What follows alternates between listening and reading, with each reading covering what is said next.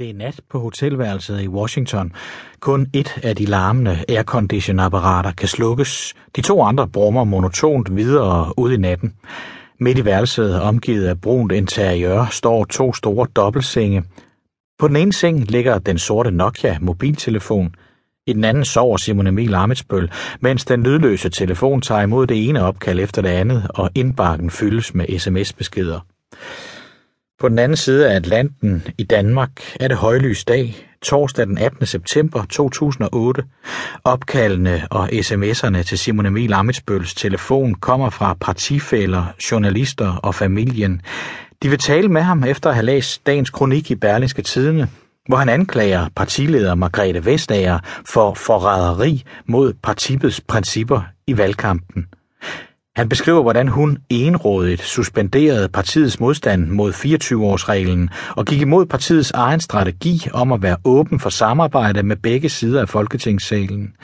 Dermed gjorde ledelsen sig i høj grad skyldig i partiets dårlige valg i efteråret 2007, mener han.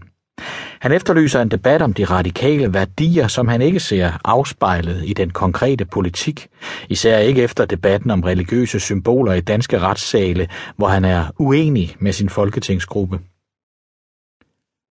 Gennem det sidste års tid har han forgæves forsøgt at råbe den radikale ledelse op og sparke en debat i gang om 24-årsreglen og om valgnederlaget, som i hans øjne aldrig er blevet ordentligt evalueret, men han føler ikke, han kan trænge igennem den lydmur, som den radikale gruppeledelse har bygget op omkring sig selv. Derfor har han skrevet kronikken, skrevet den om et par gange og fundet de skarpe vendinger frem, så debatten forhåbentlig kan bluse op på landsmødet den følgende weekend. Han har ikke selv mulighed for at være med, fordi han er i USA som FN-delegeret, men det er heller ikke ham, der er vigtig. Det er debatten.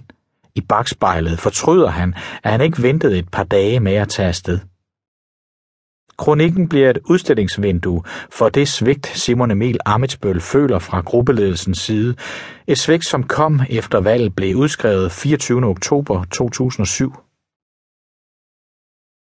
Et halvt år forinden, den 7. maj 2007, er det radikale venstre knækket i to. Nasser Carter og Anders Samuelsen har sammen med Gitte Seberg dannet et nyt parti med navnet Ny Alliance. Det radikale venstre kæmper for at holde på medlemmerne, og man forsøger at gøre partiet rummeligt, så det radikale højre ikke forlader det radikale venstre. Meningsmålingerne spår en dyster fremtid for de radikale, og flere medlemmer forlader partiet.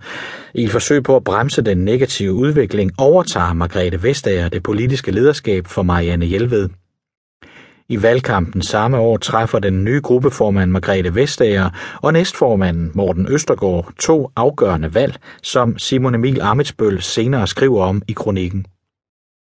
På forsiden af politikken kan man første lørdag i valgkampen læse, at de radikales mærkesag 24-årsreglen ikke skal forhindre partiet i at indgå i en SR-regering.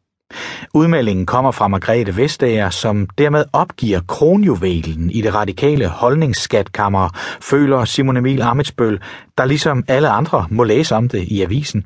Han får mails fra vælgere, der gerne vil have stemt ham ind i Folketinget, men som nu føler sig tvunget til at stemme på andre partier. Selv hans egne kampagnemedarbejdere må han overtale til at fortsætte arbejdet og til at stemme på partiet. Det andet omdrejningspunkt i kronikken handler om endnu en overraskende udmelding fra den radikale gruppeledelse under valgkampen, nemlig at de radikale ikke vil have et formaliseret samarbejde med Venstre, Konservative og Ny Alliance, selvom det strider imod, hvad Folketingsgruppen og hovedbestyrelsen har besluttet, og hvad Simon Emil Amitsbøl personligt mener er det rigtige at gøre. Det er om muligt et endnu større tillidsbrud end at acceptere 24-årsreglen, føler han, fordi det er imod den strategi, som skal sikre, at partiet står sammen. På vælgermøder bliver Simon Emil Amitsbøl mødt med undren, og han har svært ved at give vælgerne et godt svar på, hvad der sker. En af hans medfolketingskandidater i Region Sjælland kan ikke længere stå inde for partiets politik, tager konsekvensen og stopper sin valgkamp. Det radikale venstre taber otte mandater, det næststørste mandattab i partiets historie. Simon Emil Amitsbøl ønsker en grundig evaluering af valgkampen, hvor han har oplevet ledelsens beslutninger som udemokratiske, unødvendige og splittende for partiet. Men den får han ikke.